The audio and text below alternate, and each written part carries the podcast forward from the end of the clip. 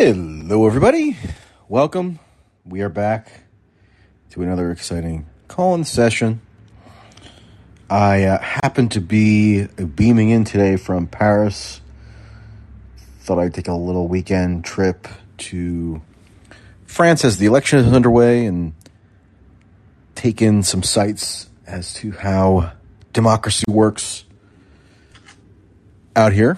Um, I don't have that many hugely incisive observations to make. Obviously, the uh, exit poll projection, which apparently is thought to be pretty much accurate, uh, shows that Macron has won with something like 58%. And I think probably what the media reckoning is going to be, and I'm really speaking mostly to the US and uh, UK and other English speaking media because I just don't have as much of a f- intimate familiarity with French speaking media as I don't unfortunately speak the language.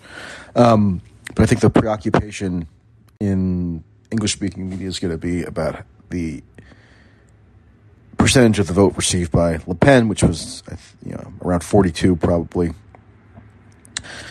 at least according to the preliminary results, which you know is uh, a lot given how much of a fringe character she had been depicted as for a very long time. Now I know uh, since 2017 they've tried to do a whole lot of image refurbishment on Le Pen, and of softened some of her positions and whatever, try to appear more, more mainstream. And you know, I'm, I'm aware of the whole kind of dramatic history where she broke with her father and whatnot, but still, like the Le Pen family in France, as I understand it, was basically seen as so intolerable that um, when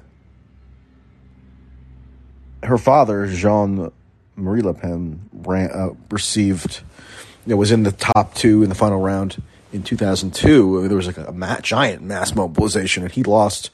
I think he only got something like 15 percent. Um, and uh, Chirac uh, won by a totally unprecedented margin. Uh, I think I just was looking at this recently, but it was something like the largest margin of any French leader since uh, Napoleon, or something like crazy like that. So anyway, for uh, Le Pen to turn in a relatively respectable performance is, is interesting. I'm, I'm sort of curious to see what the um, demographic breakdowns are, particularly by age, uh, because I had seen data which suggested that the antipathy for Le Pen was actually greatest amongst older people, and that as you go down the age brackets, um, there's more receptivity to her potentially, which would kind of be an interesting, you know, inversion of what the ordinary dynamic is there. Uh, again, it's, it's preliminary. I haven't seen the results yet, so I'm not going to make that as a firm sort of extrapolation. But um, anyway, uh, I, I uh, decided to come to uh, Saint Denis, which is in the north. It's like a northern suburb of Paris. It's one, heavily diverse. It's kind of amazing to walking around and just seeing the sheer um, multiplicity of different types of people uh, out and about. Um, kind of reminds me a bit of Jersey City, actually, although, you know, because actually Jersey City, where I'm from, is the most uh, diverse city in the country if you look at it in terms of like the number of different demographic groups represented. Um, so Saint Denis kind of like that, although there's you know like uh, sort of a, obviously a more of a North African flavor. And um, so I just went around sort of chatting with people. Uh, and I didn't speak to one voter. Um, you know, admittedly, sometimes it's in, it's in broken French, or I f- find somebody who can speak a little bit of English or whatever. But nobody who I did manage to speak to, if they were voting for Macron, was doing so with any enthusiasm at all. In fact, they were really uh, disliking of Macron, Macron, but they disliked Le Pen more, so they voted for Macron. Although a lot of people, I, uh, a bunch of people I spoke to, just didn't want to vote at all and uh, abstained. And uh, based on my reading of the current data, it does seem like it's the highest abstention rate in France for a presidential election in 50 years, which is also significant. Um, And uh, I'd also went and looked at. I went to one of the uh, polling stations, uh, the vote where the vote was actually taking place in Saint Denis at the city hall, and um, you go in and it almost seems like uh, antiquated, right? It almost seems like a relic because people are just it's it's all paper, right? There's no fancy schmancy computerized systems where you have to touch a light up board and then like make sure it goes through and then who knows where the memory card is going to go.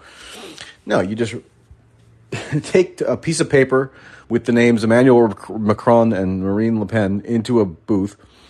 You decide which one you want to choose, and you place that card into an envelope, and then you stick it into a box.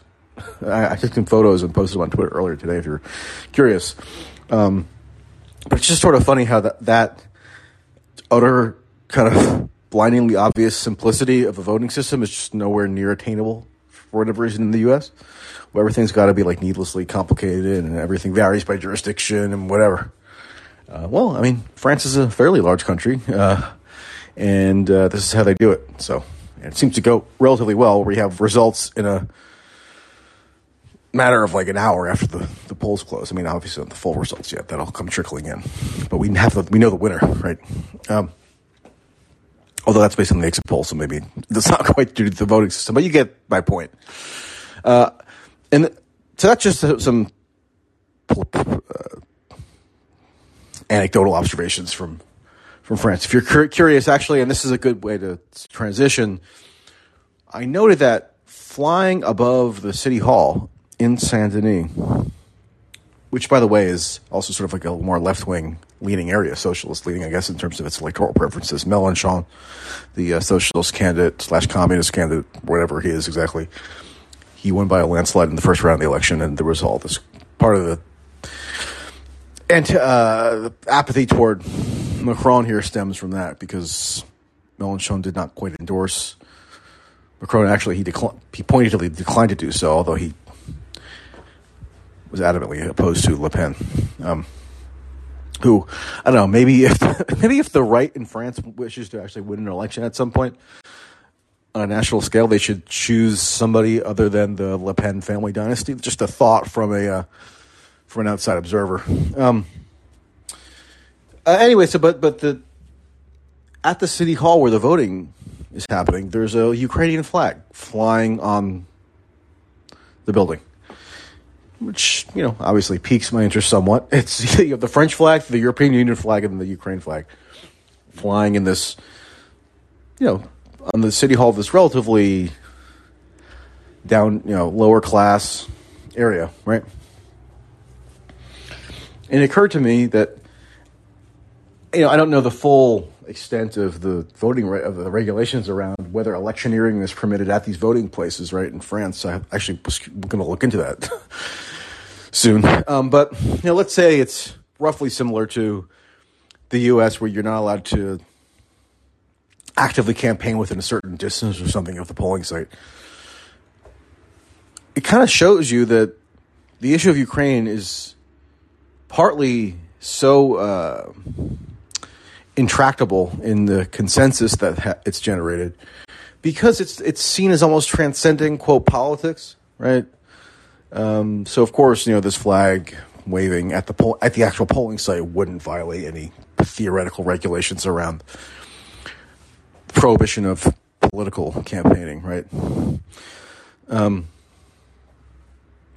and so uh, yeah, that's I think that's a that's a big component of why there is such uniformity around this.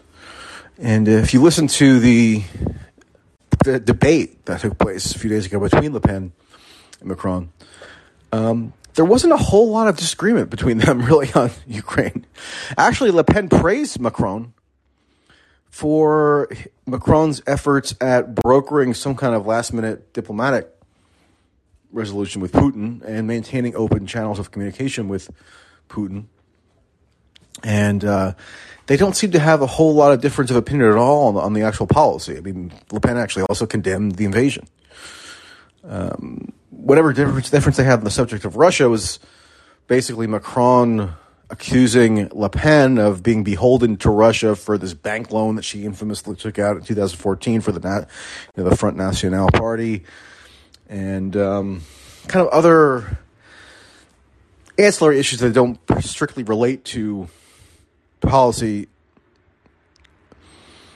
of the policy of France vis-a-vis the invasion of Ukraine, right? Um, so,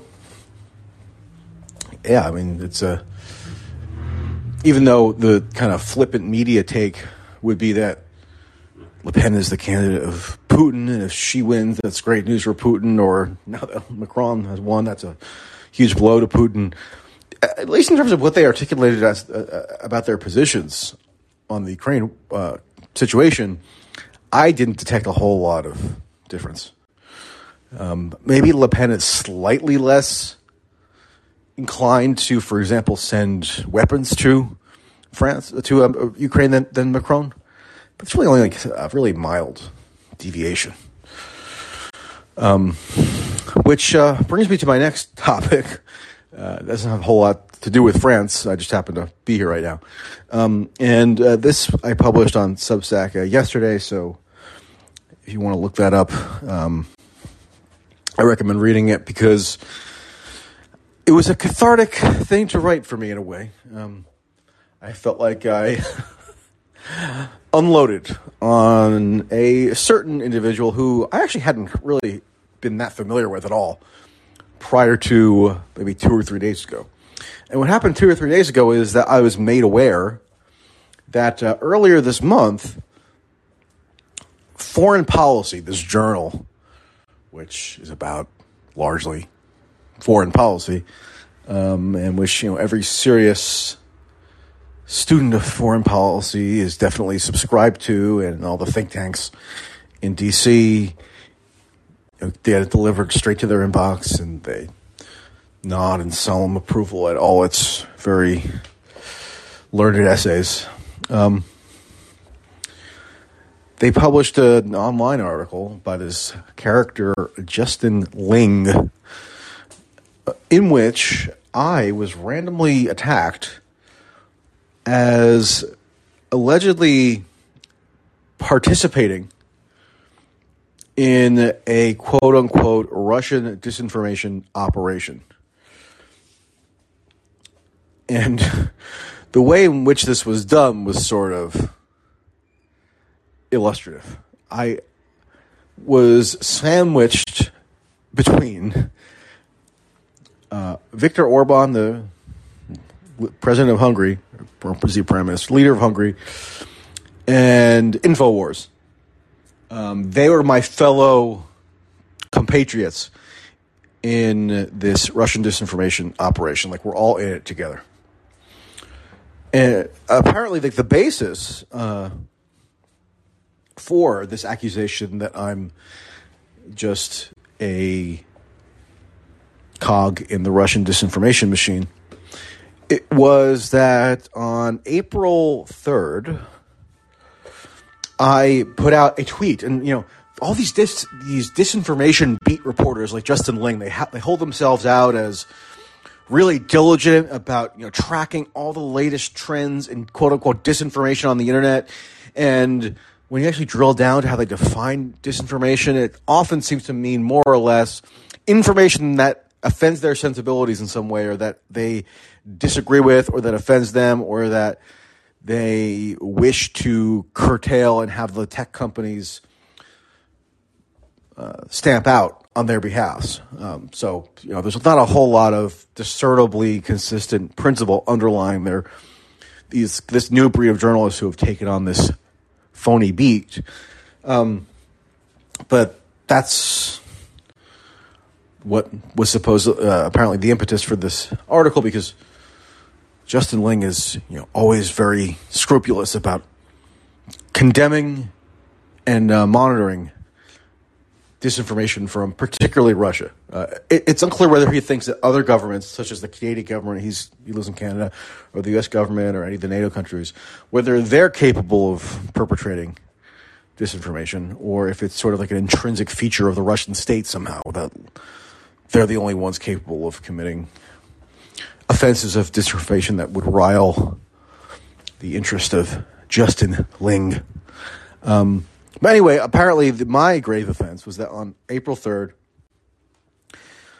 all of a sudden these Ukraine government accounts, which they had been doing since the beginning of the war, but you know, there was a new kind of phase in what they were disseminating. And what they were disseminating oh, over the social over social media, particularly Twitter, where all the journalists are on. You know, and I'm not saying that to necessarily denigrate them. I'm, I'm on it too, quite a bit. I admit that.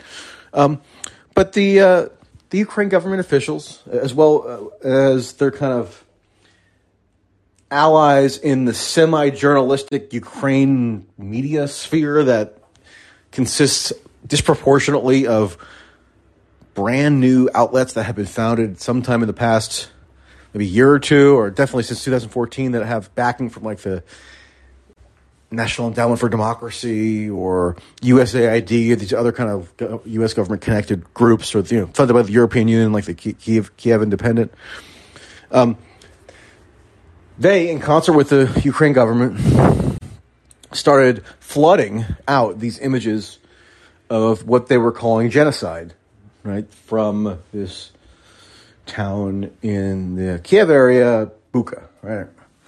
And this was prompting instantaneous calls from American journalists and from American politicians for the imposition of a no fly zone yet again as well as just general demands to escalate the American military commitment in Ukraine, even if, even if it was short of the no fly zone option. And I noticed, and this had been happening consistently, but what was happening uh, at that time was that the, uh, the journalists were carrying on their routine and experts and pundits of just simply amplifying uncritically what the Ukrainian government entities were putting out there. So just sharing and posting and broadcasting these images and videos that were put out, published by Ukraine government accounts. Right? So this is a warring party. This is a foreign government engaged in an active war effort, a component of which is information warfare right? There was just an article in CNN of all places a few days ago where an anonymous official, anonymous U.S. official, was quoted cautioning that, of course, everything any Ukraine government official does, including Zelensky, is in service of an information operation. That's how they put it. Not disinformation in the case of Ukraine, just an information operation. Which, you know, it's propaganda, right? And propaganda it doesn't even necessarily connote something ill intended. That often is the connotation, but you know, it, it, intrinsically, it doesn't mean that it's bad um, or malicious. It's just the attempts by a government or some other outlet uh, outfit to kind of distort reality in service of promoting their own interests, and that's what the Ukraine government is doing in the course of the war. One of the interests it's trying to promote is to entice the U.S. in particular, but also other countries to send them more and more heavy arms and maybe even do a full fledged inter, uh, intervention at some point. And what were they doing? Well, they were putting blasting out this totally unverified, uncorroborated footage purporting to show genocide to bolster those demands. Now, if that's not the definition of war propaganda, I don't know what is.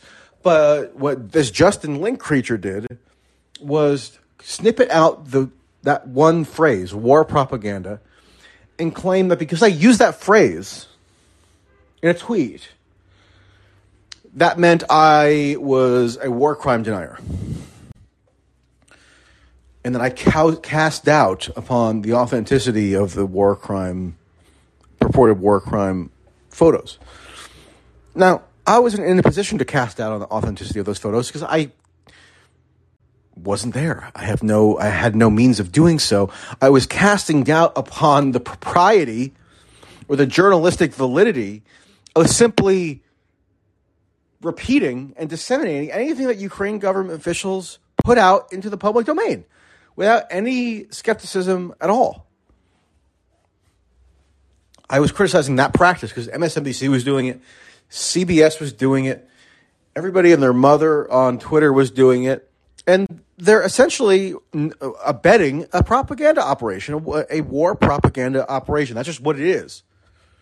Um, but according to Ling, that meant I was in league with you know Orban and Infowars and all these cranks and kooks, and I was kind of just nihilistically denying war crimes. So I found out that this article was out a couple days ago.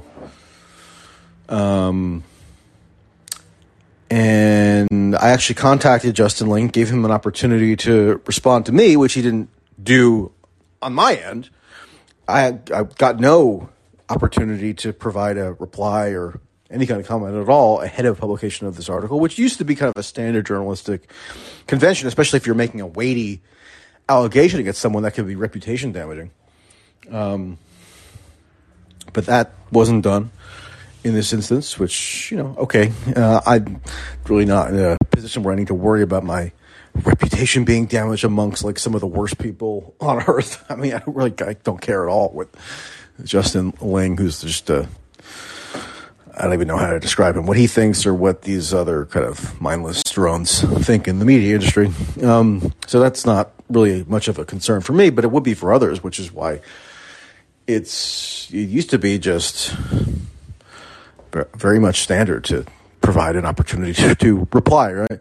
Well, it wasn't done here, and um, and Justin Ling never got back to me. So uh, he's willing to fling his accusations of war crime denial in a public forum on a, on a, on a in a you know somewhat respectable publication, uh, but then he won't even back up his contentions. And uh, even today, he's sort of tweeting obliquely about it without responding. Um, so I, I, in the article, again, I would which I would recommend looking at. Um, I go into his background a bit. Um, I've ever even since I published the article, I've got more people sending me stuff about him that I hadn't known because again, I just wasn't familiar with the guy. Um, and uh, apparently, he's frequently in lockstep with the Canadian security agencies meaning the Canadian security state and whatever. And that was definitely evidenced by the one piece of his journalistic output that I did review, which is his segment that he did earlier this month for the CBC, the Canadian Broadcasting Company, you know, public TV in Canada, that uh, purported to show that Ling had exposed the origins of the Ukraine biolab story as being a conspiracy theory that um, started with one random Twitter account that he, as a disinformation expert and an intrepid investigative reporter, you know, unearthed. Uh, and of course, the tweet that he claims spawned the whole quote unquote conspiracy theory around the biolabs uh, was a QAnon account. So that make, means anybody who has any who raises any questions about that story or wants to look into it further, they're just these, again, right wing disinformation kooks who are doing the bidding of the Kremlin. I mean, that's always basically what it comes down to for these freaks.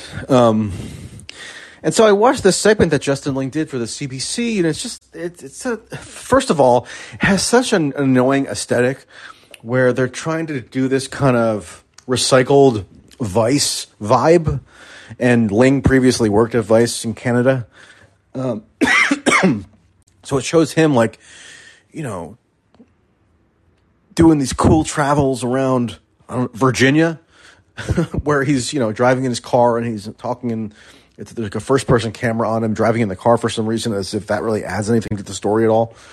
Um, and you know why the reason he's in Virginia is because he's visiting the Pentagon, or he's visiting wherever this particular Department of Defense depart, uh, entity is located. And he does a, just a friendly on camera interview with the head of this Pentagon department that has jurisdiction over the quote unquote biolabs program in Ukraine. And basically, the official just denies if there's anything untoward about it, and Ling accepts it. That's the full extent of his investigative journalism. I mean, he actually trumpets himself as a quote unquote freelance investigative journalist. And maybe he's done freelance investigative journalism. I don't know. But it just seems like an odd characterization for someone who would just stand before a Pentagon official and just mindlessly imbibe whatever they say. And then that's all that's needed to rebut this supposed conspiracy theory. Um, and you know, so that's that's Justin Ling. But the the real kicker, the real kicker is that when when I was alleged by him in foreign policy to be this sinister purveyor of disinformation, I thought to myself, you know what? This might be a good opportunity to just scroll through Twitter, maybe his account, because that's what he does, and see if anything pops up that might suggest certain things about his uh, journalistic predilections. And wouldn't you know it? But on uh, many, many occasions, what has Justin Ling done? That's right. He's mindlessly propagated the unverified propaganda materials of one of the warring parties, not Russia, the other one, which I guess it's okay to do because they've been invested with so much moral valor and the entire media and Western quote unquote establishment is deeply invested in their military triumph. So it's okay for Justin Ling to just mindlessly propagate photos posted by Zelensky that he hasn't confirmed anything. The, the first thing about, um, or you know, to to to retweet calls from like a government advisor in Ukraine demanding more weapons. And that's not disinformation, even though CNN has quoted a Ukraine government, a U.S. official saying that it's it's an information warfare tactic. Um, can't even imagine Justin Ling acknowledging that he's complicit in that because it just wouldn't occur to him. And um, the cherry on top is that Justin Ling at one point said, look, the Canadian government, his government, needs to do more information warfare, needs to do more intense propaganda tactics to counter Russia. So he's actually a huge fan, Justin Ling, of disinf- quote unquote disinformation when it's in service of his own political objectives. So that's what I learned about Justin Ling. And um, in a way, I guess I'm glad that he was brought to my attention because it's always good to develop greater insight into who actually has power and influence in the media industry that might have not been on my radar. But once I learn of them, it somehow brings my opinion of the establishment media in the quote West even lower into the ditch uh, where it already was located, but now like it just keeps burrowing deeper and deeper into the ditch with every subsequent revelation. Um, all right, so that's basically what I have to say my little monologue portion. Thank you for uh, bearing with me on that. And now we'll go to a couple of callers. So let's go to uh, Sal. Hello, Sal. Hey, how are you, Michael? So I, I have uh, two uh, uh, different things. One is relating to your first part on on France. you know, from the country of Simone de Beauvoir, the famous author of *The Second Sex*, Uh, uh, one of the leading uh, feminist uh, philosophers and theorists, talking about how institutional sexism was in France. I couldn't come across one single article covering the whole electoral landscape at least in any major publication, on whether there's still institutional sexism in France and may they be voting for Macron because he's a man and Marine Le Pen is a woman. Uh, so I didn't see that.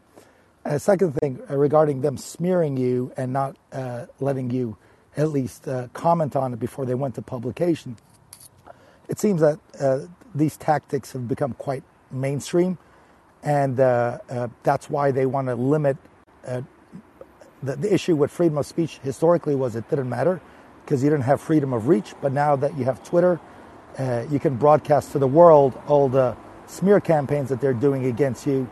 They want to basically uh, have you banned from Twitter as well. And I think that's the, the real crux of the matter is the easiest way to get rid of freedom of speech and you defending yourself is if they can muzzle you, have you banned, uh, censored from all these platforms because they can write it in Foreign Policy or New York Times. I mean, there's the, the book, the, the Gray Lady Winked, documenting uh, numerous egregious examples where the New York Times deliberately lied. But that was like in the 1930s, 40s, 50s. Uh, you can go back to like Operation Mockingbird. Uh, you can go, it's all very well documented. But now, uh, you as a single individual journalist uh, you can retort to what they're claiming, accusing you of. And I think that's the bigger story. So, uh, the, the, for example, there's a new hate speech tracker that's funded by the German government, uh, of all governments. And basically, they're saying all these people who are anti censorship are actually hate speech advocates, uh, including people like Naval, uh, Marc Andreessen, uh, Paul Graham. People have actually pretty much nothing to do with uh, politics uh, uh, when it comes to, say, international politics or the Russia Ukraine issue. Uh, and they mainly tweet on other matters, but they're always been against censorship. And now they're just advocates of hate speech, according to this tracker. Yeah. And I think yeah. that's a really big story, the Travis uh, uh, uh, Brown story, the hate speech tracker, that it's funded by governments. Yeah. Um, uh, thanks for that. You know, uh, it's interesting. Now that you mention it, you know, I sort of qualified what I said in both the Substack article's conclusion and just now by saying that they can't really do much hit damage to me, meaning these foreign policy editors or Ling or whoever else is on this disinformation beat and demanding censorship because, you know, I'm sort of anomalous within the media industry and then I have my own independent following and it's not like I'm begging any of these established outlets to provide me with basic sustenance, right? Um, so I don't need to kowtow to them as much as other journalists do. That being said, when you just made that point, it did occur to me that in theory, what could be done if it's uh, been codified in a publication as quote unquote prestigious as foreign policy that I'm a participant in a Russian disinformation operation, that could, you know, th- theoretically violate the terms of service of an, a, a, um, a, platform like Twitter. And maybe that could be cited as justification for kicking me off at some point, which actually Well, would, which actually would be a harm to me in the sense that I use Twitter as a, you know, part of my job. So you know that, Well- that that's where they actually could do some damage if they wanted to take it to its fullest extent. They deplatformed multiple people from multiple platforms, anywhere from YouTube to uh, Twitter, on multiple different ruses, and everything they were accused of later on turned out to be accepted wisdom. Uh, but at the time, those were the excuses that they used to get rid of them. Yeah, and then on your first point about uh, the uh, feminine aspect of Marine Le Pen, you know, it's funny. I haven't seen a whole lot of attention made to that at all. I don't see her history making potential touted very much, um, which you know, in a way, is almost like a, a boring point to make at this point because, uh, all, of course. All those identity related plaudits are contingent on whether the person with the right identity also has the right political views. I mean, I don't think that's a novel insight to make at this point. Um, but it's even more outsized with Marine Le Pen because the only thing that she's ever described as is not a woman or a trailblazer or whatever. It's that she's quote far right. And I'm sure she does have some far right views, although they seem to have softened somewhat. I, I don't get the impression that she's Well, she's a, a a, fire breathing. Uh, There was the debate between uh, Macron's interior minister, where he, uh, by most measures, was uh, even more far right and extreme than she was.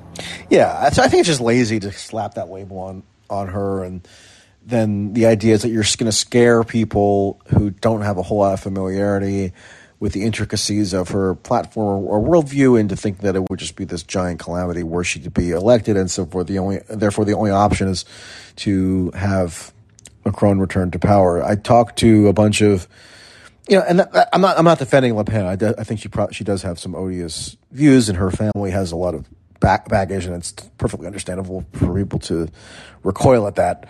Um, still, though, that doesn't really excuse this kind of reflexive laziness. And on, on her being a uh, uh, a woman, uh, yeah, I just I find it funny that that gets so little attention at all, um, and it's not like anybody would give her any kind of credit whatsoever uh, for having accomplished something of a historic magnitude. Um, yeah, it's just that she's this she she's the far right boogeyman, and that's all. That that's the sum total of the analysis that people apparently have of of her. Um, so yeah.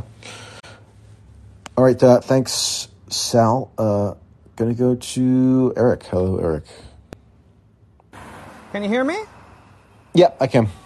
All right. How are you? Great. Great day. Beautiful day. Spring is sprung. Uh, I thought just to make things simple, I would just maybe go over some of these comments I left. But, uh, you know, I think there's something really dangerous about the underlying authoritarian um, idea that you know, in, that the reason we lose wars is because the information environment at home has not been controlled properly. So, well, Eric, it? can I just interrupt you real quick because I wanted to make a I want, before I forget I wanted to make a point uh, also uh, about. Oh, sure, your show. Yeah, yeah, yeah.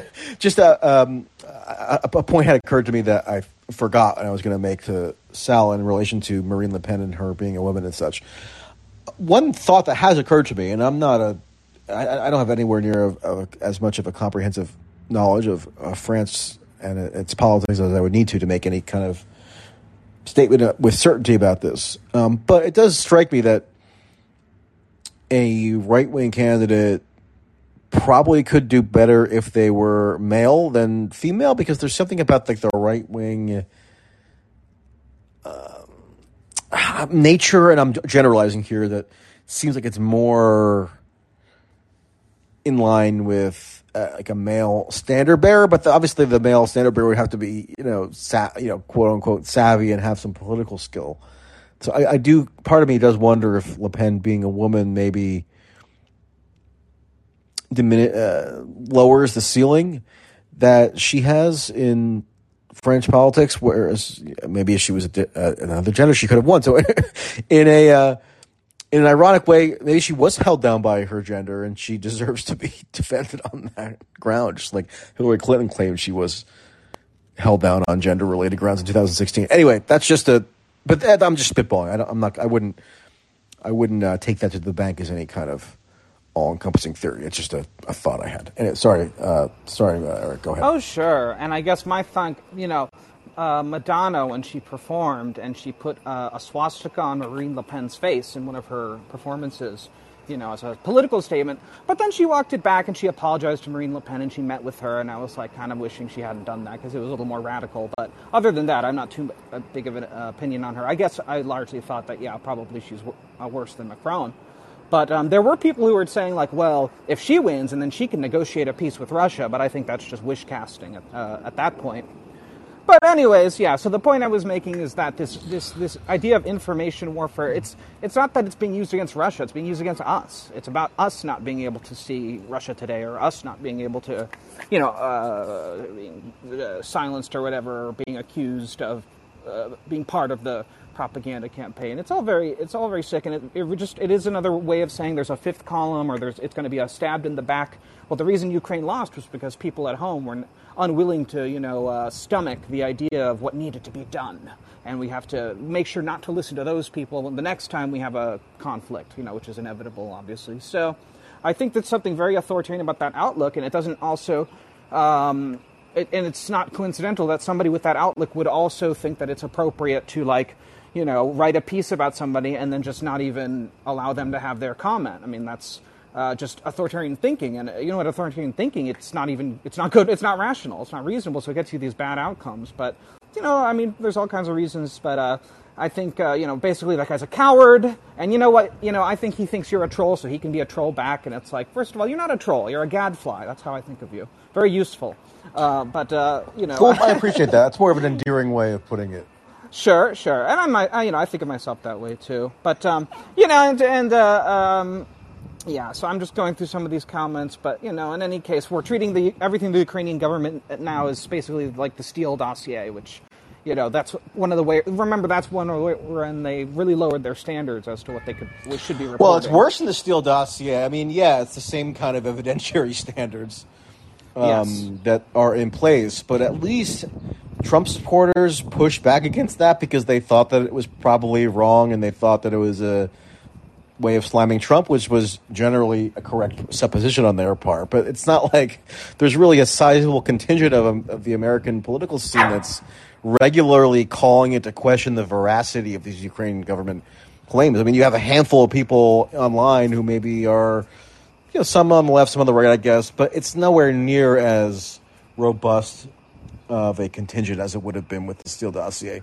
So, anyway, which is all to say that the um, conformity is actually even more pervasive here than it would have been in relation to you know those early stages of RussiaGate. Yeah, who, who would have thought that uh, mass surveillance and everybody uh, sharing every aspect of their lives would lead to more conformity, huh? well, yeah, I mean, I thought I thought the whole promise of the internet was that it was opening everything up, and you could find anyone who shared your hobbies, and you could mm-hmm.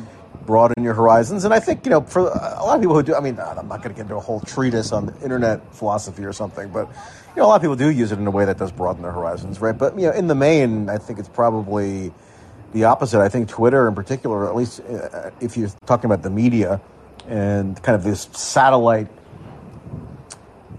uh, groups around the media, like the think tank world and these kind of freelance pundits and whomever else. I mean, Twitter is the greatest engine for consensus that's ever been de- invented in human history.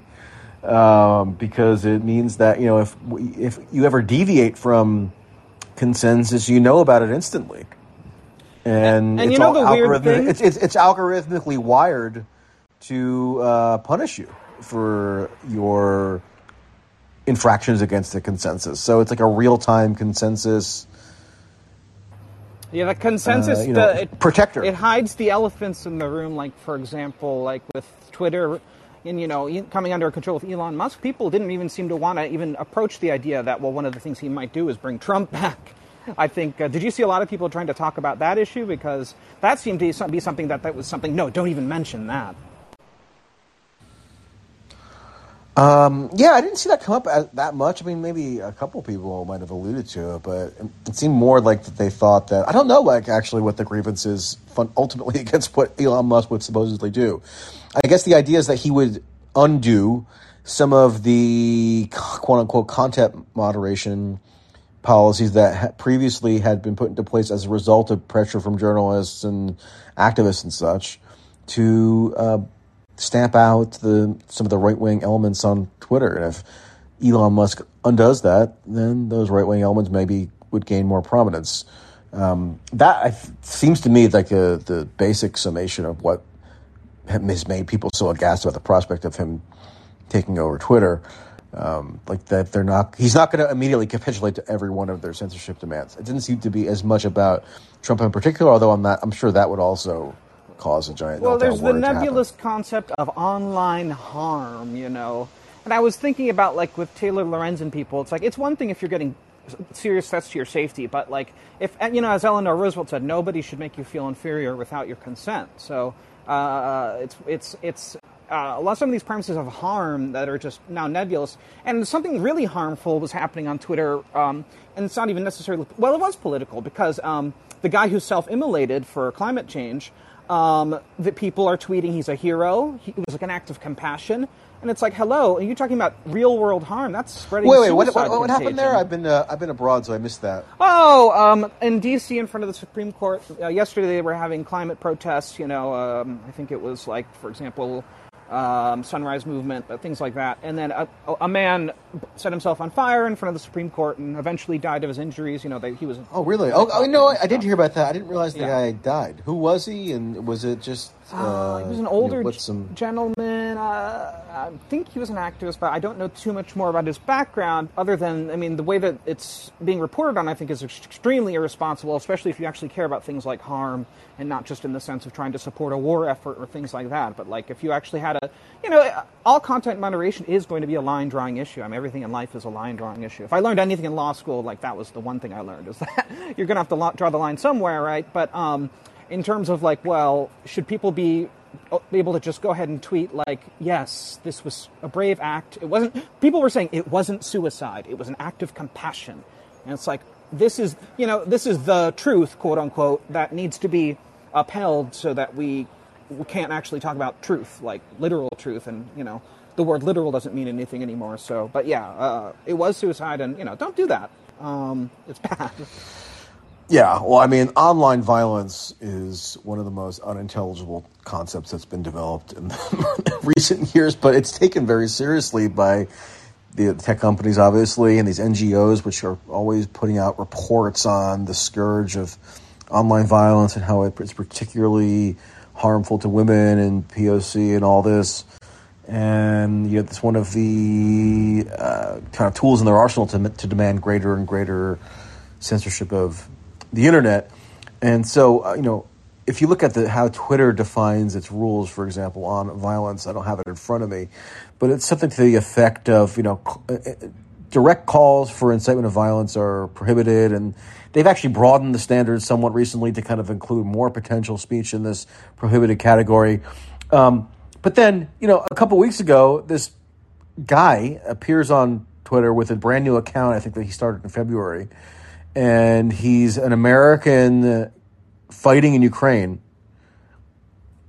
and he's allowed to solicit financial contributions over Twitter directly to his PayPal and Venmo to be used for basically a weapons trafficking ring, arms trafficking, uh, so he can purchase supplies, armaments to wage war, and that's fine with Twitter. That's not violence.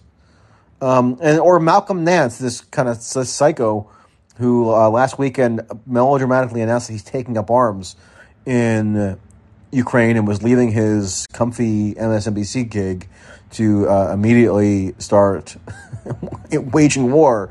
I mean, you know, he's allowed to post these like menacing selfies with his assault rifle, you know, prominently displayed and talk about how he's like engaging in literal warfare and this it doesn't run up against any potential Twitter prohibition. So yeah, it's always contingent and the line is as you put it is always drawn to insulate whatever the kind of consensus causes from any kind of any scrutiny that would result in the, the ejection of any of the guardians of consensus from these platforms. Um, yeah, like when they say proven false Russian disinformation, it's like, I'm sorry, it is impossible to prove it like a day after it happened without an independent investigation. So it's not just that I think it isn't proven, I think it's impossible to prove, but like that makes me a skeptic. That's good. I mean, and, but we're, we're, we're demonizing uh, uh, you know, skeptics in our society, um, just generally, and that just has a lot of bad knock-on effects of just how people live their lives. But I don't know. That's the, my sociological take, but definitely, um, definitely, like, like, like for example, um, also another point. Um, if you ever want to think about this point, I don't know if you've ever mentioned it, but the idea that, for example, even just violent imagery on Twitter, because um, well, you know, gore, gore, because there's people on, you know, there's people on the internet who go and they love to look up gore, and they love to share this war footage, and there's, you know, it's a good reason why it shouldn't be on like necessarily Twitter or Reddit or just on the front pages, but then, but then actually, I do often see like on Reddit, like if you know, if you could take the same type of gory outcome and say that it happened to a Russian or it happened to a uh, uh, Ukrainian, and they're very tricky about how they're going to do that. But I feel like uh, you know a lot of that combat footage. I don't know if it's a younger Zoomer thing, but like Telegram and things like that, the ways that they get spread on that, you know, it's gonna it's another elephant in the room that we don't want to talk about. But um, uh, you know, this is like war is hell, and I mean, people are I think are very affected by this because, of course, I don't think I think we underestimate just how new this technology is on the human brain, even the internet and all that. But yeah, I mean, well, I agree with that. I mean, I, think we, just... I, I, I mean, one thing that's occurred to me as I've found myself scrolling through some of this imagery, I have to admit, mostly on Telegram, is yeah, I think we are underestimating the novelty of how pretty much everything in a war now can be instantaneously filmed and published. Um, you know, the technology has been around for what ten years, something like that at most. And it's only the past like five years, or even less, that the, the cameras on smartphones have gotten like really good to the point that the camera that I have in my current iPhone is probably better than the DSLR camera I have. I, I remember like when seven when seven seven happened in Britain, and they had cell phone video of from the inside the bomb subway. Yeah, it's like, like filming wow. with a potato. Yeah.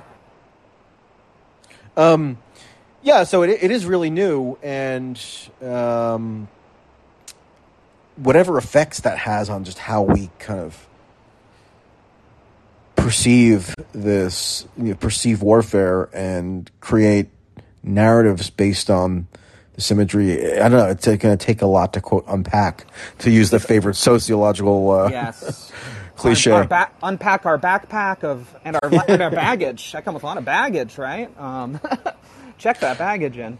But um, yeah, but yeah, you know, it's weird because it, the footage it makes things simultaneously more real, but then sometimes also more fake seeming. And there's also this, uh, and then there's also this phenomenon of OSINT people, which you know they claim to, which meaning open source technology, and this is supposed to be this burgeoning field of journalistic inquiry, and yet it's dominated by the f- most freakish people who Vid- you know, video can- gamers. Yeah, and you know they they claim to have some specialized knowledge of how to go about assembling OSINT information or int- intel, and you know, but it's it's it's in- incredibly trivially easy to just fashion whatever narrative you want about you know based on this information. So like that's a new phenomenon as well, and it's just very much changing the terrain of what a war is. Um, and you know, you mentioned that when when you first started speaking, how you know the these kind of disinformation tactics are being used on on quote us, and that's because, yeah, I mean the, the reason why so much so many resources are being poured into this quote information warfare campaign is because it's, it is pretty decisive in shaping beliefs around the war, and it's been incredibly effective in furthering the pro Ukraine uh, cause uh, and pressuring governments into being more and more assertive in the amount of uh, the amount and uh, grade of weaponry that they're willing to deploy into the war zone. Um, I, I, you know, people tend to sometimes be a nerd to the influence of social media, um, but I think it's because you know you have that refrain, "No, Twitter isn't real life" or whatever. Well, maybe it's not, but that's not really what's being asserted about it. what's being asserted about it, it does, it does drive a huge amount of kind of current narrative fixations, and that it just has a, it has a lot of power in that respect in, in all kinds of domains. Well, you get people revealing Oh. their immaturity, like that Jason Stanley guy, and it's like, well, maybe it's good for us that we, we can see that now that he's tweeting like a teenage, you know. Uh, but in any case, I don't want to take up too much more of your time. Yep. But keep it up, Yeah, keep right, tweeting, keep tweeting till they ban you. Okay, thanks, Eric. Uh, let's go to uh, Andrew. Hello, Andrew. Hello, Michael. Can you hear me? Hi. Yep. Great. Uh, so I just want to start by talking about Malcolm Nance really quick because he's such a goofball. Um, he, I've seen many people. One of the most long, that- one of, one of the most long time psychos that's been on my radar. Uh, He's I really first had, special.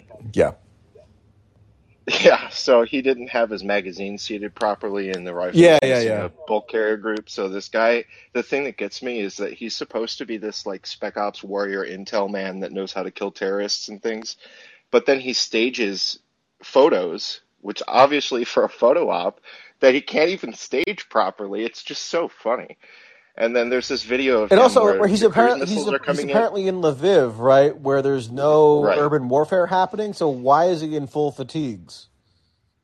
Well, he's hiding. He's hiding from the Russians. Um, but the the other video where these cruise missiles are coming in, it's not. It's you know, it's like black comedy because this is obviously terrible. But he's he's so ridiculous that he's like he gets up out of his seat and he starts talking about how they're fired in threes, and he keeps saying this for like another minute. And after hearing the third one, it cuts to the producer yelling four, four, and the fourth one hits. And it's just like they have this expert on who's just constantly proving how he's not an expert. It's it's hilarious. Um, anyway, Well, the fir- the first time I really became aware of him is that when he got tricked by a troll in 2016. I mean, it's a long story, but basically, when the WikiLeaks publications first came out, I think I might have, if, if I spoke about this on Callin already, uh, forgive me because I know I've, I've mentioned it before. After he made his dramatic announcement, just to give context about how I've been, been familiar with him. Um, in 2016, he announced, or uh, sorry, in 2016, when WikiLeaks published that tranche of emails from John Podesta's Gmail account, a pro Hillary Clinton troll doctored a fake screenshot that purported to be drawn from those publications in order to discredit WikiLeaks and make it seem like WikiLeaks had just been publishing fakes. Right? And this troll tweeted one of those screenshots at me. For whatever reason, the reply to me got a lot of engagement, and guys like David Frum and Malcolm Nance circulated it to assert that WikiLeaks was all phony, right? And this was then you know reported on the Daily Beast, and I somehow got blamed for it, even though it wasn't me. It was just a whole you know convoluted uh, fiasco as usual. So, but anyway, that was my, my the first time I had any kind of direct engagement with Malcolm Nance when I saw that he has so little propensity to do due diligence that he got tricked by a troll. Yes, but he's willing to be a political operative, so he keeps getting his face on TV and whatnot.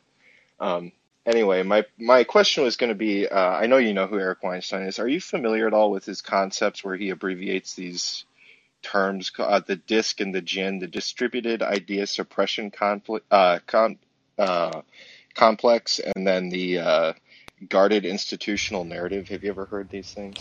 Um. I can't recite it in any detail. I may have heard it at some point. Well, I just find them useful con- uh, concepts because when you're talking about these things, it's what I'm thinking about is how these. Basically, we're at the point now where uh, the guarded institutional narrative is that there is a genocide in Ukraine. Joe Biden even said it. It's coming out of the State Department. It's coming out of Ukraine. It's coming Trump out of everywhere. Trump said it too. Trump's. I mean, Jesus. So literally, everyone's saying this, right? And the uh, distributed idea suppression complex is basically these little worm goblins that come out of the ground anytime anyone questions anything like what this guy you've been dealing with and uh, so like you, the, the idea that you can't even question the the concept that there's a genocide in Ukraine when you can look at yourself and just very like this has nothing but just to, to, do stop, pro- just to just to stop you real quick, Andrew, Yes. and I'll let you continue. But that's not even what I did in this instance. Oh, no, I'm not saying you I did didn't either. even go that far. No, no, I'm saying like I think just as a matter of rational inquiry, that ought to be available as a, as a question that some someone might pursue. But that's not even what I did here. I did something many many steps below that. Meaning, I just said, look, maybe it's not prudent to just unthinkingly circulate whatever a Ukrainian government official posts on social media, given that they're in the midst of an active information warfare campaign. Um, and even that was deemed as so beyond the pale that it got me attacked in one of these official journals of mainstream respectability. So I, I didn't even go as far as as you're suggesting that one might go and and you know be you know face this retribution. So think about what would happen if somebody actually did do what you're saying they might do. Yeah. All it takes is any amount of uh, critical thought because the whole thing isn't about truth. It's about this morality uh, about the situation. So, by definition, Ukraine can't do anything wrong, and everything that is said about Russia has to be true. It has nothing to do with evidence at all.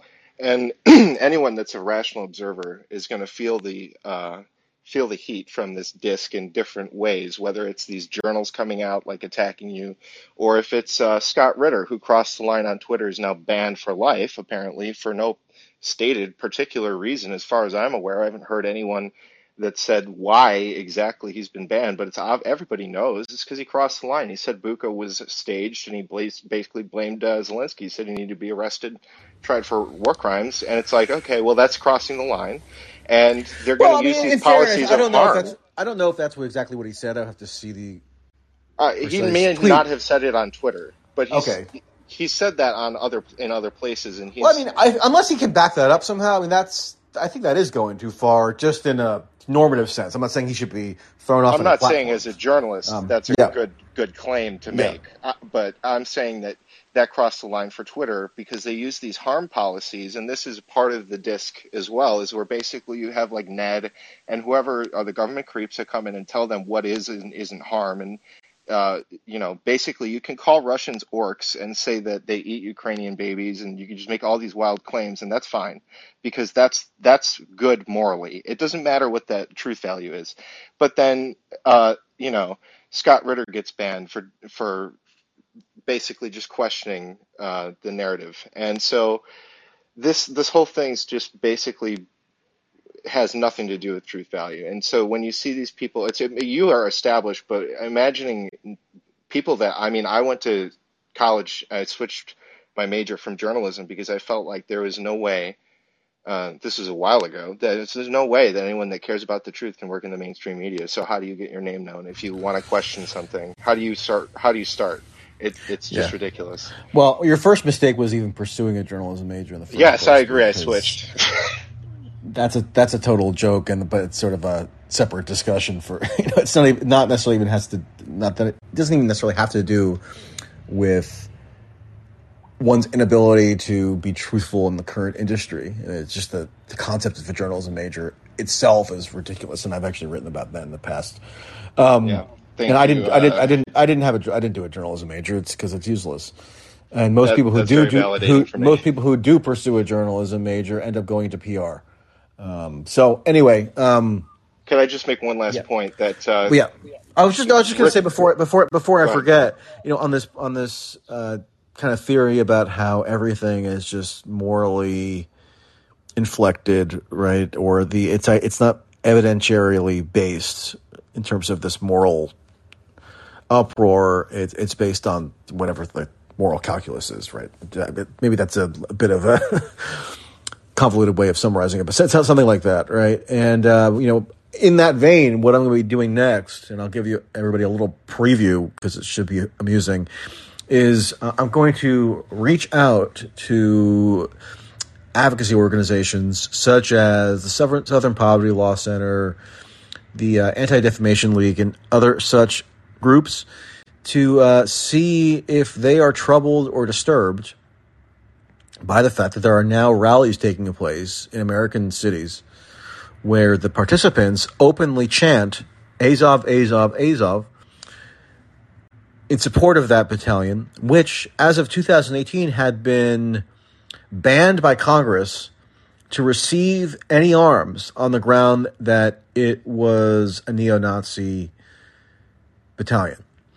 Um, so, are any of the people who spent the period of 2016 to 2020 and are still doing it to some extent today, when uh, they're trying to gin up a moral crisis every time that anybody could be even remotely tied to quote Nazis in, in the domestic U.S. context, are they at all concerned now that an actual military regiment with that proudly displays neo-Nazi symbolism or symbol, uh, symbology are uh, being praised in the streets at rallies.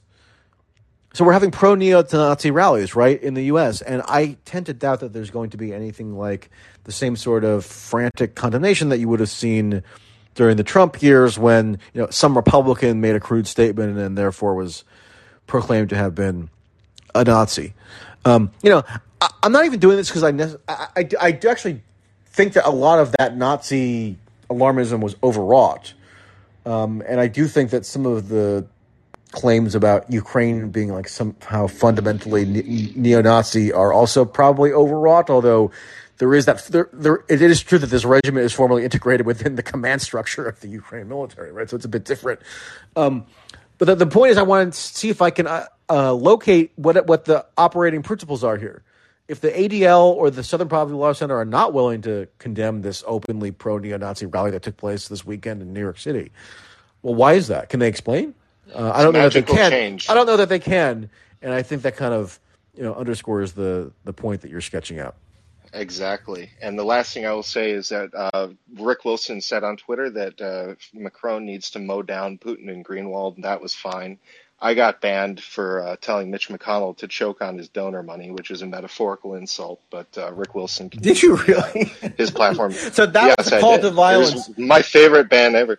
Yeah, it was a call to violence. it was advocating harm. Anyway, I want to hear from Serge and There used to everyone, be- but uh, yeah. they're going to come for you too eventually. I think uh, anyone that's too critical, and you are too critical, even though it's uh, you've established you're not questioning that there's a genocide or not, it doesn't matter. And I really think they're going to come for you too eventually. And uh, Yeah, maybe so. Um, you know, I, I tend to be. I, I don't know. I'm, I'm, I'm not trying to put Scott Ritter down, right? Um, and you know, based on your depiction of what he said, I don't know that I, I would necessarily endorse it at all. Um, but I, I- I think I'm probably a bit more careful with my words than somebody like him. So I, I think I should be okay, but then again, who knows? I think that's responsible journalistically. I don't think it's going to save your hide in the long run. But anyway, Yeah, thank you, you for might your be right. very much. All right, uh, Serge, you are next. Hello. Hi, Michael. Hi. Um, just calling in because um, uh, I don't want to take a lot of your time. Just calling in because um, you know the topic of Bucha has become like this sore point for me uh, because I think it has become like this lat- litmus test test for uh, you know if you're supporting democracy or not, and basically if you support the official narrative uh, which is stating that what happened in Bucha is like this horrible genocide against Ukrainians. Uh, if you support it, then you're fine, and you know nothing bad is gonna come your way from the official media. But um, if you question it even one tiny bit, um, you know hellfire will come your way, and it's very problematic because there are a lot of reasons to question what happened there. And obviously, the official narrative that Ukraine is putting out right now just doesn't make much sense to me as a Ukrainian.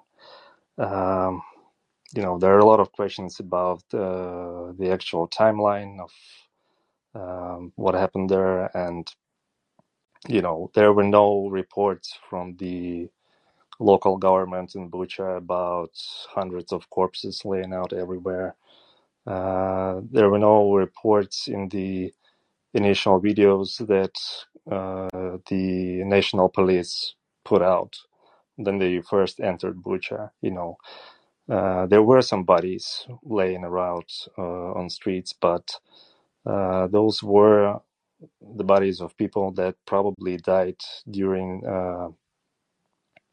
shellings that happened uh, either due to Russia's fault or Ukraine's fault. Nobody knows for sure. But you know, the to this day, I haven't seen anyone, I haven't heard anyone addressing the fact that, uh, well, there's at least one video of uh, uh, a battalion led by a now Ukrainian Nazi whose name is Sergei Botsman, uh, but who actually was a Russian Nazi, and he came to Ukraine because he well, basically barely escaped prosecution in Russia for his crimes. He uh, betrayed one of his um, friends, Maxim Marcinkevich, who's known by his uh, by his uh, nickname Tisak. Well, and he was basically let off after that. And now he is here. He's leading a battalion of some uh, nationalists, I think so too. And there, the, Uh, Serge, can I, can I can I interrupt you real quick? Uh, Just just for my Sure. own Sorry. Information, I'm just curious. Are you are you in Ukraine now, or do you live elsewhere? Are you from there originally? What's your sort of general? Um, could you just maybe summarize what your stance is in terms of the different parties here that are at war? I mean, just kind of some overall kind of uh, synthesis of where what your perspective is. Sure. Of course. Uh, well, I'm from eastern Ukraine, and I was born here. And uh, you know, uh, as for who I'm supporting right now, um, I don't think in, that there's one side that I can actually fully support. Like, I'm definitely. Uh, I was definitely against the 2014 coup and what happened there, and basically everything that um, happened after the coup. And logically, you know, I can't support anything that our government has been doing for the past eight years. And uh, you know, I've I've seen how our country was being sold out to the West, you know, with the, each passing year.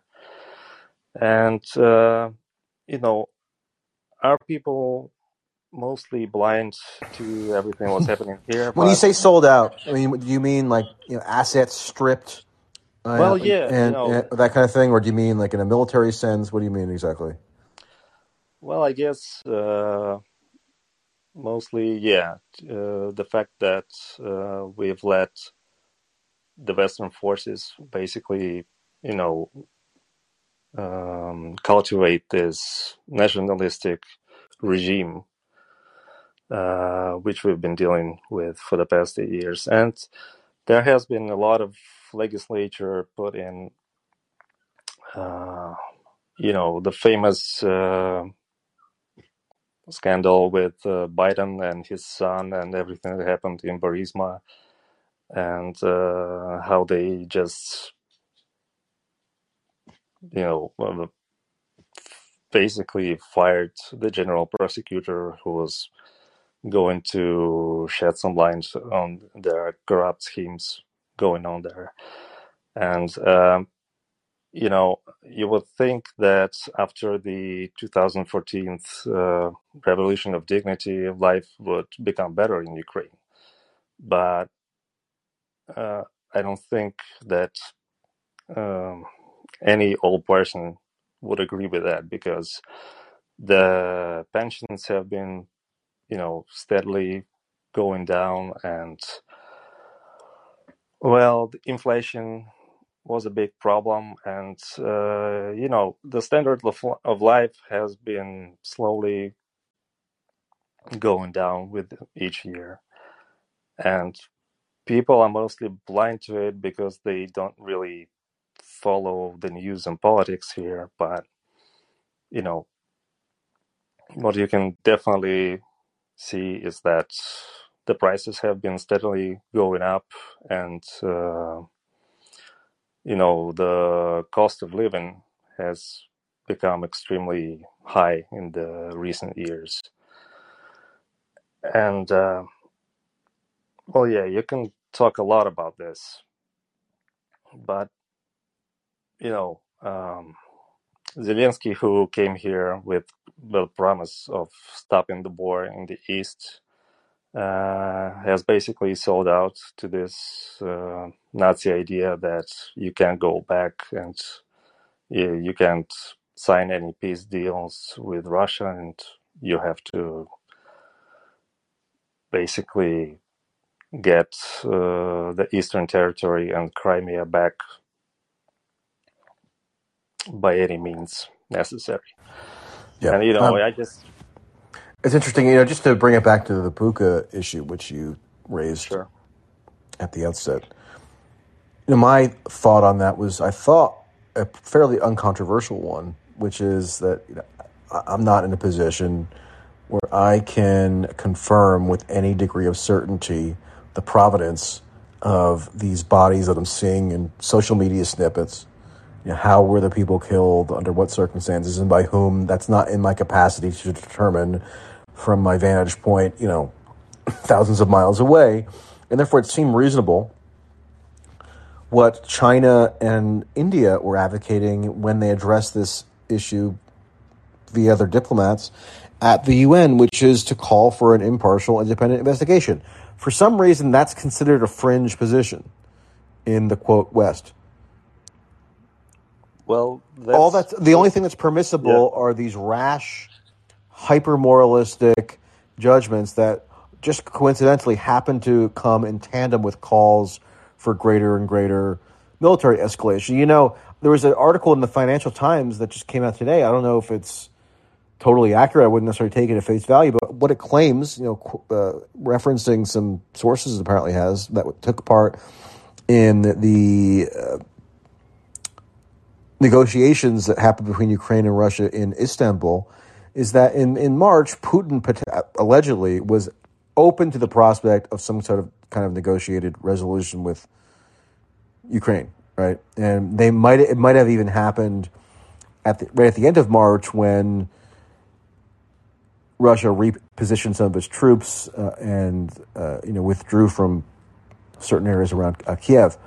And then you had this whole Bucha thing happen, and then that's what that was the turning point for Putin apparently because he was accused of genocide um, because the uh, war fever in, uh, in, intensified by several orders of magnitude at that point, and apparently, according to the Financial Times, that's what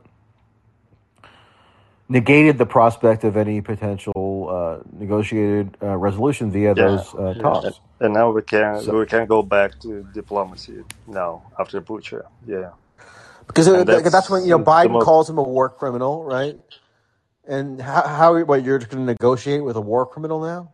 Because remember, the U.S. has to be party to these negotiations in some sense, and so Biden took that off the table. What I'd say that the U.S. is not a party to negotiations. I'd say that the U.S. is basically calling all the shots, and right. You know, uh, just this evening, I think that Blinken and uh, the Ministry of Defense uh, from the U.S. came to Kiev to discuss the the plan, I guess. And it's very disheartening, yes, to see that um, you know you can't question uh, anything that comes from the Ukrainian side. And uh, even though I am Ukrainian, I just well, uh, I can agree with that. and yeah, yeah, the thing that I said about uh, the video that came from Bucha, well, basically what was shown in it, it's a video that came from one of the battalions that uh, came to Bucha after the Russians pulled uh, their troops from there. And in this video, uh, one of the fighters of this battalion asks uh, the leader, which is recording this video, like, uh, there are guys right there standing. Like, uh, it was his question. Basically, he was asking for the permission to shoot at people that don't wear the appropriate armbands in Bucha. And uh, the leader responds like, "Yeah, of course, shoot them down." And that's the video. And uh, I haven't heard anyone address this video and explain it. Like it's just like it, it has been memory hold, and uh, I find it ridiculous. And I think what we'll see is uh, yeah, and um, the presidential advisor, the official presidential advisor Arestovich, now says that uh, there have been a lot of reports of, you know, things happening in the east which are very similar to what happened in Bucha. So, and and this comes right after, you know, Blinken and the Ministry of the U.S. Defense yeah, they were actually. You know what? I didn't even realize that Blinken and Lloyd Austin, the defense secretary, were were there today. I have to now look into that. That's a that's another actually big escalation. Um, so yeah, thanks for informing me. um, all right, Serge. Well, uh, I appreciate your yeah perspective. Um, it's definitely uh, valuable. So uh, please come back to one of these uh, chats at some point, and uh, we'll we'll check in with you. Sure. Thank you. Um, and uh, just I guess just to conclude the point, the only thing I can really say from from my own stand, from my own standpoint on the Bucha question is that yeah, there should be an independent investigation. Well, it only makes sense, um, right? And but I, I, like, but that's that means I'm a war crime denier and a Russian disinformation agent and everything else under the sun. So, yeah, what are you gonna do? Sympathizer. Yeah, yeah. All right, thanks, Serge. Bye. Thank you. Okay, uh, Tim, you're up. Hey, Michael, can you hear me? Yes, I can. Yeah.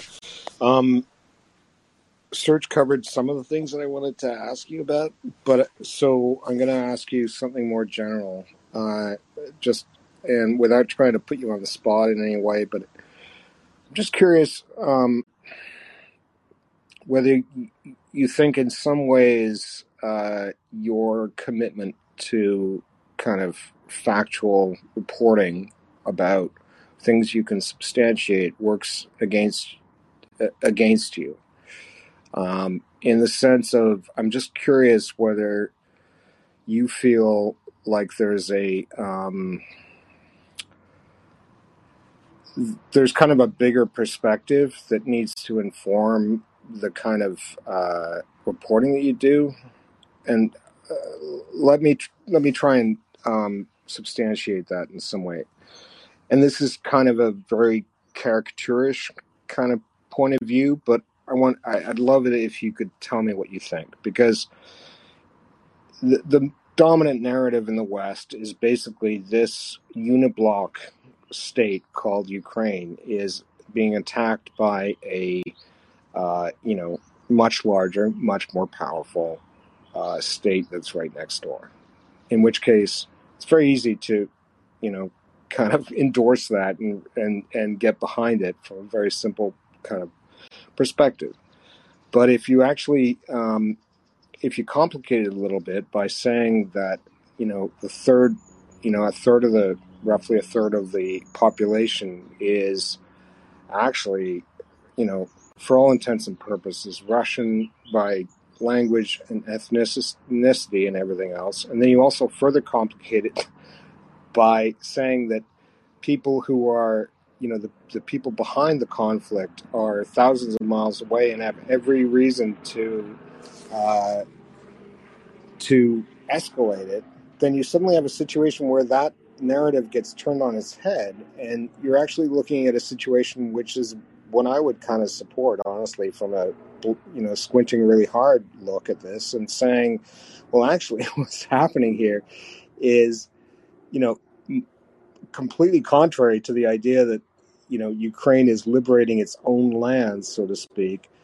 Uh, that what you're actually doing is um, what the Russians are actually doing here is uh, releasing someone from a torture chamber in the east of the country, right?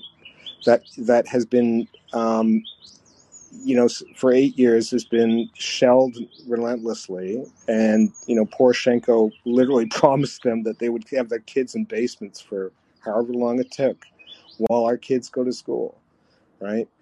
Um, and and that you know so you, you go from you go from a very uh, sanitized kind of notion uh, cartoon to something where everything goes on its head and is there is there not some sense of an overall picture which allows you to kind of go this this narrative is completely false do you, do you see um, I think I see what you're getting at. My issue is that I think it's sort of incumbent upon me to operate from a basis of something like uh, epistemic humility or reticence anyway to make overly grandiose sweeping statements that I can't necessarily substantiate because uh, I'm in a position where everything pretty much that I say in, in any public venue is hyper scrutinized. So I have to make sure it's factually substantiated to the maximum possible extent. And if that means I'm not able to kind of weave together these more overarching narratives, then so be it. Um, you know, I'll I'll read what somebody has to say in terms of their proposed narrative, but I almost think it's it's better for me to contribute to kind of the deconstruction of phony mis- misimpressions of things by kind of narrow, more narrowly tailored analysis or reportage based on what I can personally kind of more confidently um, opine opine on, you know, or or or analyze. Um, I don't know if that makes sense or if that's a um, yeah. coherent explanation of what I kind of view my role as here. Yeah, I mean, again, I don't mean any disrespect for your efforts, and uh, you know, because reportage is totally necessary. But just as an example, you know, Patrick Lancaster is also, you know, uh, to anyone who doesn't know Patrick Lancaster, um, you know, he's an American uh, ex uh, Navy, I believe, who's reporting from Eastern Ukraine. I've seen his videos. I mean, he was just attacked out also as well uh, on Yeah. um, some this mil- military news website for basically just shilling for Putin or something. And I've watched his videos, and he does seem like he probably has some connections with wife, these Russian units. Yeah. Yeah, yeah, with these you know these Russian allied uh, units, and that gets him access to these battlefield scenarios. But a lot of it just seems like you know fairly standard reporters. The idea is just it's just so shocking to see someone actually reporting from the quote Russian side that they automatically assume that it has to be this you know malignant disinformation or whatever. Yeah, and I mean that's part of the cancer that's killing us, right? you know what I mean? Like uh, Tchaikovsky is somehow unacceptable as a human on this planet all of a sudden. Like, how did that become acceptable after we've lived through, you know, years of BLM? Like, you know, the the, the turnarounds here are so amazing to me. But I guess eh, the and I'm not again like I'm what I'm what I'm trying to get at is I'm just wondering whether like is there a in your mind is there a form of engaged journalism that involves like zooming out a little bit further than maybe you feel comfortable with that that actually is kind of required by the situation you know Yeah, I mean, I take the point. I know what you're getting at. I'm just not sure I'm personally in a position to do so. But if somebody else feels like they're equipped to do so, then more power to them, and I will read what they write or listen to what they say. Um, I just don't know that I'm necessarily there the, is- the, the best one to do that at the at the moment. But I'll you know, I'll bear it in mind. Uh, anyway, I'm gonna, I'm going to move on, Tim, because Yeah, we're course. kind of stretching on here time wise. So um, let's That's- go to uh, Sheila. Hello. Hey there. This is a very, very interesting show and a very interesting topic. I have Oh, so thank many you. questions for you. So many. But I, I just want to start by saying that they're all kind of framing around uh, proportionality of press, around genocide, and other wars that we've been recently, recently engaged with. Okay? Well, one of the things I can't get anyone who's an influencer to, to, to really touch is like some sort of turd or kryptonite or something. They just won't talk about it. The the weeks uh, there were like 3 weeks of like really intensive like everything was hogged in all of the channels to the exclusion of all of the news. Um what was Ukraine and everything about Ukraine and Ukrainian everything. So that happened. Everybody knows that it happened. It was evident everywhere. You couldn't get it off the television screens. You couldn't get out of the radio. It was everywhere.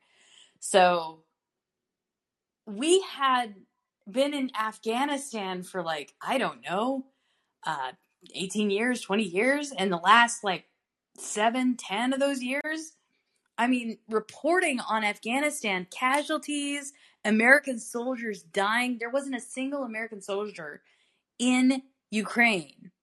They were parked next in Poland, 3,500 troops, you know, in that lead up time, news lead up time. And, you know, there wasn't that much. Well, more than reporting on 3,500. But yeah, I mean, uh, yeah, but uh, yeah, I take your point. You, you get my proportionality point? I mean, Yeah. th- I mean, that's just, that was so striking to me. Like 10 years of American dead bodies, other dead bodies, they're, they're, you know, they're people being blown up to bits, blah, blah, blah. And it was reduced to a ticker, man.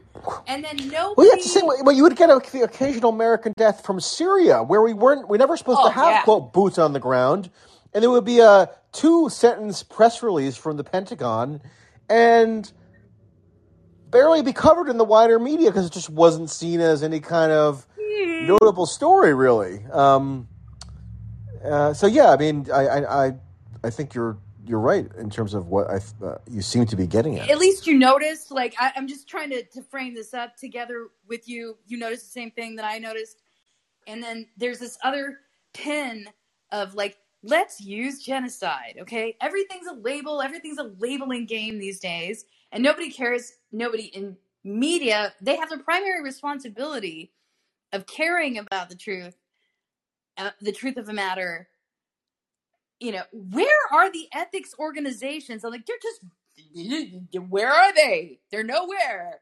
Media organizations who are in charge Yeah. of like media ethics, nobody's speaking up. Yeah, Where and I'm sorry on the issue of genocide. On the issue of genocide, I know everybody gets decried if they do quote whataboutism, but sometimes it's actually genuinely helpful to identify what our operating principles are. And it used to be pretty well understood what happened at Fallujah in 2004 in Iraq, right? 600 plus civilians killed in Fallujah. You had one of the soldiers who took part in those killings later got elected to Congress, Duncan Hunter, Republican from California, uh, and you know was then mired in different unrelated ethics scandals and uh, criminally convicted. Um, but he bragged in 2018 that he indiscriminately fired into crowds of civilians in in in Fallujah, right? And then you know mass and, gra- the mass brain to be graves like were then psychopathy. yeah, and then mass mass Huh. graves were purported to have been uncovered in in Fallujah, and was there some criticism of what happened in Fallujah domestically in the U.S.? Sure, but this idea that people were just going to uh, reflexively accept proclamations of genocide, right, with the U.S. being implicated, right, in this case. And by the way, more confirmed deaths in Fallujah, just Fallujah, than in this uh, Bucha incident by far, at least preliminarily. And so, yeah, I mean, sometimes you do have to engage in a little bit of whataboutism to to um, kind of strengthen the point you're making here, just about this, the utter selectivity and the utter arbitrariness of how these things are presented, often for straightforwardly propagandist, propagandistic purposes, such as generating additional sub- public support for the intensification of this U.S. military intervention. Um, potentially, that could escalate even further to a direct intervention, which keeps getting floated. Um, and uh, you know, in both the U.S. and the U.K. and elsewhere, where you know, I've reported on the U.K. element because I've been there for the past couple of weeks. So yeah, I mean, there should there should be a whole lot more discernment about all of this, but there really isn't. And uh, yeah, it's a good question. Where are the media watchdog agencies?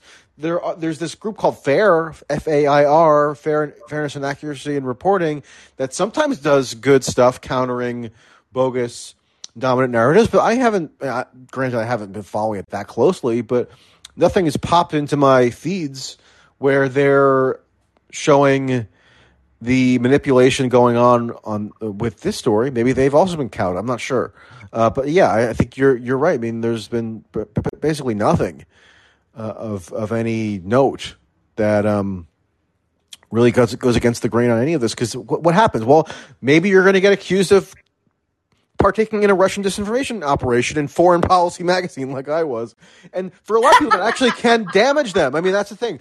That for for me, I've set up a situation where I'm not damaged by it. Right, I have independent subscribers. I have certain you know certain affiliations that are not going to be wrecked by that accusation being pumped out in the pages of Foreign Policy.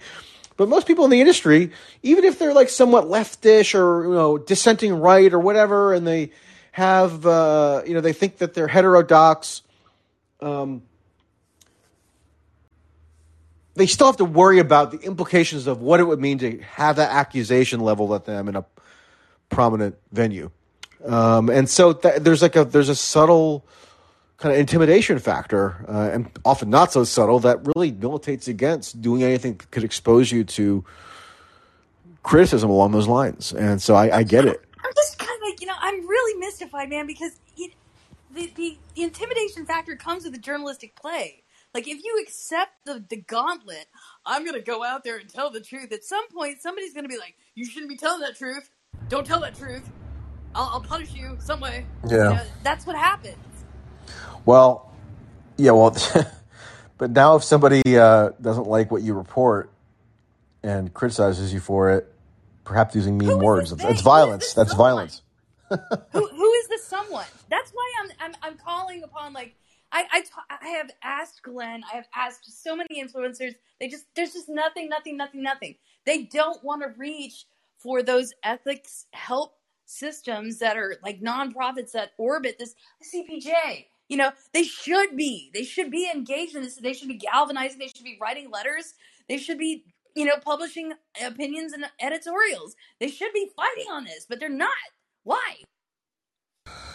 Well, I mean, the CPJ, I mean, I find them to be kind of a joke. I mean, maybe you have some other familiarity with them and have more confidence in their institutional integrity or something, but they just seem, it just seems like a professional clique.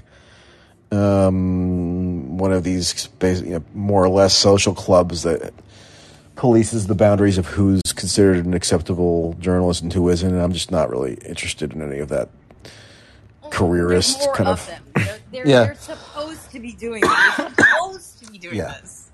All right. Well, uh, Sheila, yeah, I mean, I, I, I basically agree with you, but uh, I'm going to go now to the next caller. Hello again, uh, Greg.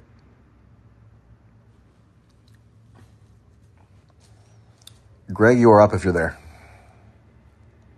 Hello, Michael. Sorry to bother you Hi. again. Well, I mean, I did host a show that invites people to call in. So if that can, if that constituted you bothering me, then I've done something wrong. Yeah, I'd like to see the uh, other journalists you've been talking about uh, do that. It'd be interesting. I would definitely call in and say something to them. Well, that's the thing. I mean, people, I, I, I open myself up to as much scrutiny as these people want to give to me, and um, so it's not like. And yet, you know, the at the first inkling of this guy Justin Ling being subjected to any degree of scrutiny, he seems to like withdraw and you know, kind of just uh, retreats Well, I- from the public the public sphere. When, Yeah. when you know, just like just like two weeks ago, he was more than willing to fling these accusations out there. So, uh, does maybe you should invite him on to Draw call your own conclusions. Well, he won't even. Why don't won't you invite him reply to my messages. He won't even reply to my messages. So, That's but, but I would yeah. love I to. had something. Let's I had something out. similar. Yeah, I agree. I had something similar happen to me. I was. I try to stay off social media. I still have my Facebook because I have some pictures on there that, and some family members on there that I like to communicate with. But I went on there to look up some car parts because I'm part of a car part group. Anyways, I saw somebody who I went to uh, this college class with, and he's a really smart guy, but he's a partisan hack for the Democrats and is completely bought into, you know, everything comes back to being anti-Trump, as far as I can tell, from my opinion, and he's just been completely um, brainwashed. And he made a post about uh, I can't remember the lady who was basically unmasked, who was doing the libs of TikTok thing or whatever, and he left some comment on Facebook that was like, "Oh, if you disagree with her unmasking and blah blah blah," she was, you know, doxing all these people and creating, you know, unsafe conditions for people in the uh, LGBTQ uh, AI plus community. and I left a comment saying, "Well, you know, this is, you know, the stuff that Taylor Lorenz ended up doing." to her is kind of the same the, the weaponization of the same kind of tactics you could say but you approve of it because it's on your side and you approve the target. And he dis- disagreed with me and said oh she's not being doxxed. Uh, they only revealed her name. And to dox people you have to reveal more than her name. And you have to reveal like mm, the name, where they live, um, other other parts of their life. And I said, well, I typed something like, oh, I don't, I don't agree. Like that doesn't. You can reveal a name in this day and age and get all that information. And I actually actually happened to listen because my dad is conservative. He sent me a Tucker Carlson thing today, and it was about that particular incident.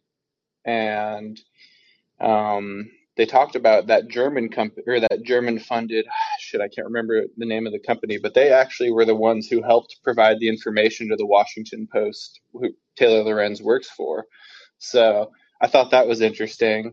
And he ended up uh, blocking me when I said, I think you're being disingenuous because he left like a definition for doxing and I left a definition and I and he was like it has to be all of these things and that like not just the name being revealed but also has to be that. Anyways, people don't want to talk anymore and that is a dangerous situation I think. And my question is wh- what what does somebody like like me do? Like I took a journalism class and I was completely disenfranchised with it in 2016 my teacher was completely biased and didn't buy into any of the journalistic ethics that you know we're purportedly supposed to believe in.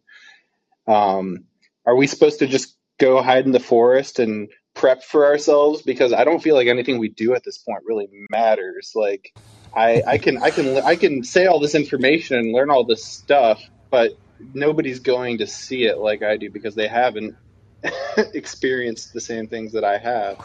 And they don't. I, I mean, I just I don't know. Well, like well, like just like the one of the previous callers, your first mistake was taking an official oh, I class. quit the class. so inane. Yeah, journalists love to just constantly talk about journalism as such and convene panels about it and do all this self-referential performative BS that really has the ultimate function of kind of enshrining their own this professional clique. Um, like so, that's why I, I kind of this viscerally negative reaction to the CPJ, which is the Committee of Professional Journalists or whatever, because I, I just don't buy into the premise of so many of these organizations that kind of feel like they can govern who is an acceptable journalist that meets all these highfalutin standards and who isn't, because it's just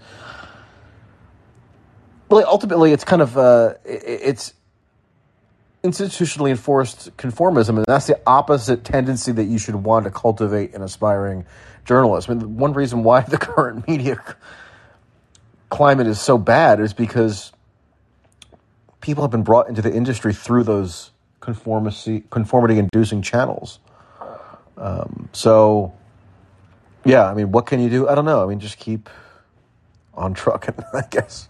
Uh, subscribe to my Substack. That's what you can do. All right, thanks, Greg. Yeah, Well, thank you, Michael. uh, all right, uh, last caller, uh, Lance. Hello, you are up.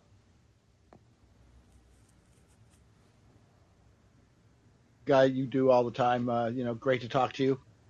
Hey, You know, at the war thing, it, it is it, a little baffling in that when you look to religion, for instance, you know, half the colonies were founded on uh, having sanctuary for their own religion, not freedom of religion. Maryland was Catholic, Massachusetts was Puritan. So that makes sense that we have this like this strong kind of like religious weirdness, even though it's distasteful and kind of stupid. But the war thing, Uh, we were Lance, I'm having a little bit of a hard time hearing you. You're kind of muffled. I don't know if you can adjust that okay, somehow. how's that? Is that better? Yeah, that's better. Oh, yeah. So anyway, it's it's not surprising that we have uh, a strong kind of you know even if it's weird about religion because we've been a religious faith you know and we're founded on a lot of that in terms of the colonies etc. But the war thing we haven't always been that warmongery, and so after say Vietnam and of course Afghanistan and Iraq, what the heck? Why are we so you know willing to just back Ukraine like it's World War II and it really is Hitler? And you know, if I could just back up to a 10,000, you know, feet view, I think you just have to kind of hand it to the military industrial complex. I've been reading recently, I'm sure you have read about how it isn't just war movie, but the Pentagon's getting into helping to write like movies that aren't even about military stuff. They're not just, you know, uh, over the shoulder of, uh, you know, Private Ryan and things like that. That they're really infiltrated in a very quiet way in Hollywood in terms of the messaging. So in other words, things unrelated Well, there was a whole there was a whole controversy a couple years ago where they were uh, paying for sports teams to basically provide military themed entertainment at you know football games or whatever. Uh, like I think the, the Atlanta Falcons was a big team that got caught doing this, and yeah, I, I really it was the Pentagon that got caught, and they they claimed to have reformed the practice because, believe it or not, John McCain objected to it for just kind of technical reasons. Uh, Yeah, but yeah. yeah. I mean the the point is that they yeah I mean they they uh, they have their tentacles in a lot. Let's say. Yeah, and, and, and my 10,000 foot view is so we had World War One a decade later, 1919, 1929, we had the Depression. Then right from there, we're on the heels of that, we're in World War Two. After World War Two, people were like, okay, enough. Let's, you know, okay, sure, normal, over overcompensation to just this normal life and everything in the 50s and all that. Then all of a sudden, three or four years, four years later, Korea. They call it the Forgotten War, okay? But I think that said and then you had Eisenhower, you know, who was not always an angel, of course, in terms of a lot of hanky panky and you know Latin America and every place else, but he did do his amazing speech about the military industrial complex. And there's Korea. And it was, it, it ended like it started. It wasn't going anywhere. It wasn't a, like a quote unquote good war like World War II.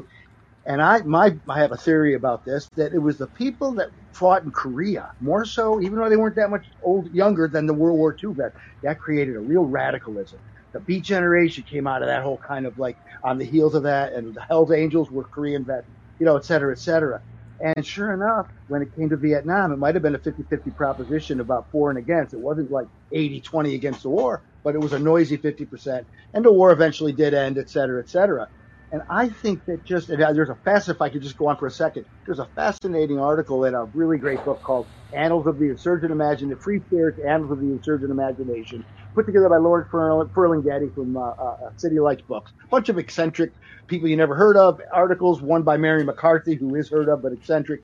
And there's a great article in there about how, for instance, the uh, Nancy Drew mysteries, it was about kids showing up old people, showing up their foginess or their corruption or their blinderism or their prejudice. And then once it got bought, like like anything happens, you want to retire or you go on to other things. You're an author. No no uh, no harm done there. You sell it to a corporation, the Harpers or whoever. Once it became corporate, all the shift changed and it was about pleasing the parents. And it wasn't about being like shunned because you're a kid, but you actually wind up being smarter. It's like, no, we should shun you. And oh, you, you did something good and you pleased the parents instead of showing them up. One more point. Cops in sitcoms or in movies, soldiers, they weren't revered, you know, as like like parking places for cops now. If you're if you're a if you're a first responder or a police officer, or if you're a veteran in a lot of places out where I live in Trump country, kind of, it's like why why should they get free spots? It was about making jokes about it. You didn't have to put down police in general policing, but it was like the uh, the uh, you know uh, car 54. Where are you? Anyway, slowly but surely, and it isn't didn't happen overnight. It's been happening since the early mid 60s. Some of the 50s TV was more radical than the 60s and slowly but surely, we've just accept this corporatization. One last, last point. Rich people were always portrayed like the monopoly guy in sitcom. Of course, hey, you're the rich guy on the hill and you talk like you have a stick up your butt. And you know, Warren Beatty played this on Dobie Gillis, where the middle class people were always laughing at the, the rich idiots. You did not revere John D. Rockefeller. That was the monopoly guy. That was all rich people. Now we got Warren Buffett, the cuddly old guy who really did tax haven from when he lied about it and said, "Oh, I just do regular, you know, yeah, I don't do any special loopholes." Yes, he did. He got caught on that. But like the, the cuddly billionaire, the really nerdy guy, you know, good old Bill Gates and uh, you know Elon Musk. Oh, he's just an eccentric guy. He's going to save free speech on Twitter, and it's ridiculous. These people are all ruthless, cunning, evil, you know, violent, you know, willing to do just about anything with or without the law, within or without the law to get there. But we revere billionaires now, and it's crazy. I'll stop there and get your thought. well, that's uh, an elaborate theory. I have to maybe ponder it. Um, you know, I guess I tend to go toward the more simple explanation, which is that, you know, if you're asking why is it that everybody feels just innately uh, impelled to advance the cause of Ukraine, well, you have a, a vast architecture in the U.S. centered around this quote unquote defense industrial sector that, yes, is profit seeking and is always on the lookout for new markets to enter. And uh, yeah, it's a heavily lucrative opportunity now that's available to them to be fueling what appears to now be an indefinite, at the very least, proxy war, maybe an all out war. Um, so, does that mean that at every instance you can draw a causal connection between the profit seeking interests of this industry and what happens on a policymaking level? Not quite, but that's the backdrop always, right? That's the incentive structure.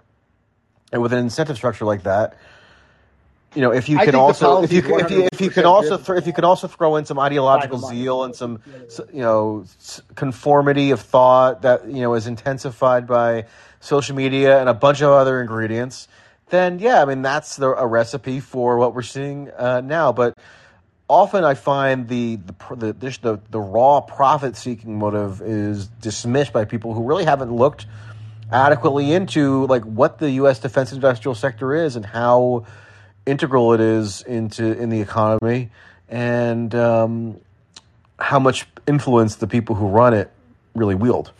Uh, so that that's what I would go back to as as interesting as I find your uh, decades long kind of cultural uh, synopsis. Um, but you know, I would have to think about that more to really comment intelligently.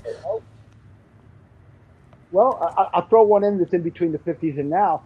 I was literally, I think I was tripping, but I was actually having a beer, and it was in a place that wasn't crowded yet, like getting to be happy hour in a in a place, this beer and wine joint on Syracuse University campus.